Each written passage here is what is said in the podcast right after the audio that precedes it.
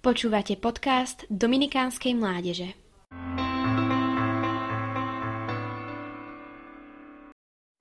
Kde bolo, tam bolo. Za mnohými horami a morami, v krajine, kam sa každý chcel dostať, žil raz jeden král.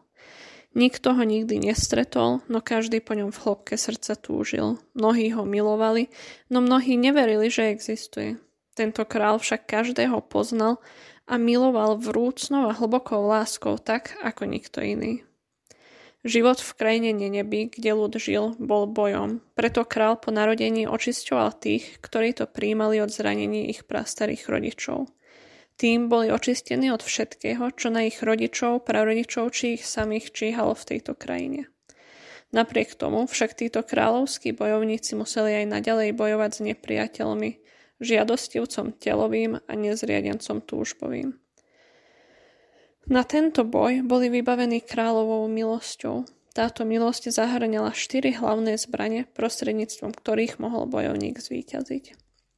Prvou bola čnosť a dar čistoty, ktorá im umožňovala milovať úprimným a nerozdeleným srdcom, čo bol najsilnejší jedna týchto lotrov ďalej čistý úmysel, vďaka ktorému vedeli bojovníci a bojovničky nachádzať správne cesty. Tiež čistý pohľad, ktorý im pomáhal odmietať všetky ponuky, ktorými ich chceli ničomníci zlákať na svoju stranu. Štvrtou zbraňou, vďaka ktorej mohli vyhrať, bolo zavolanie. V tejto krajine ho nazývali aj modlitba.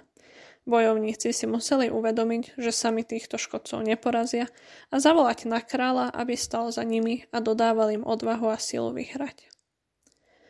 Poklad, o ktorý ľudia v krajine Neneby bojovali, bol veľmi vzácny a mocný, preto sa všiváci žiadostivec telový a nezriadenec túžbový veľmi snažili, aby ho získali a zničili. Týmto prevzácným pokladom v nádhernej truhlici srdca bola čistota na podnose cudnosti. Táto cudnosť chránila to, čo bolo pre kráľa nevyčísliteľne dôležité.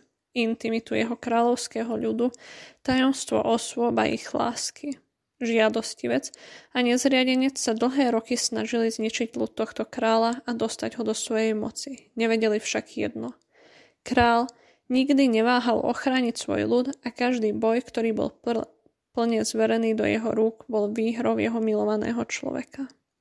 A tak tajomstvom víťazstva v boji v krajine Neneby a všetkých ostatných tohto sveta ostalo, že v boji o čistotu, ale aj v každom inom boji vyhráva ten, kto nejde z vlastných síl, ale spolieha sa na kráľa, volá na neho a berie do rúk jeho zbranie.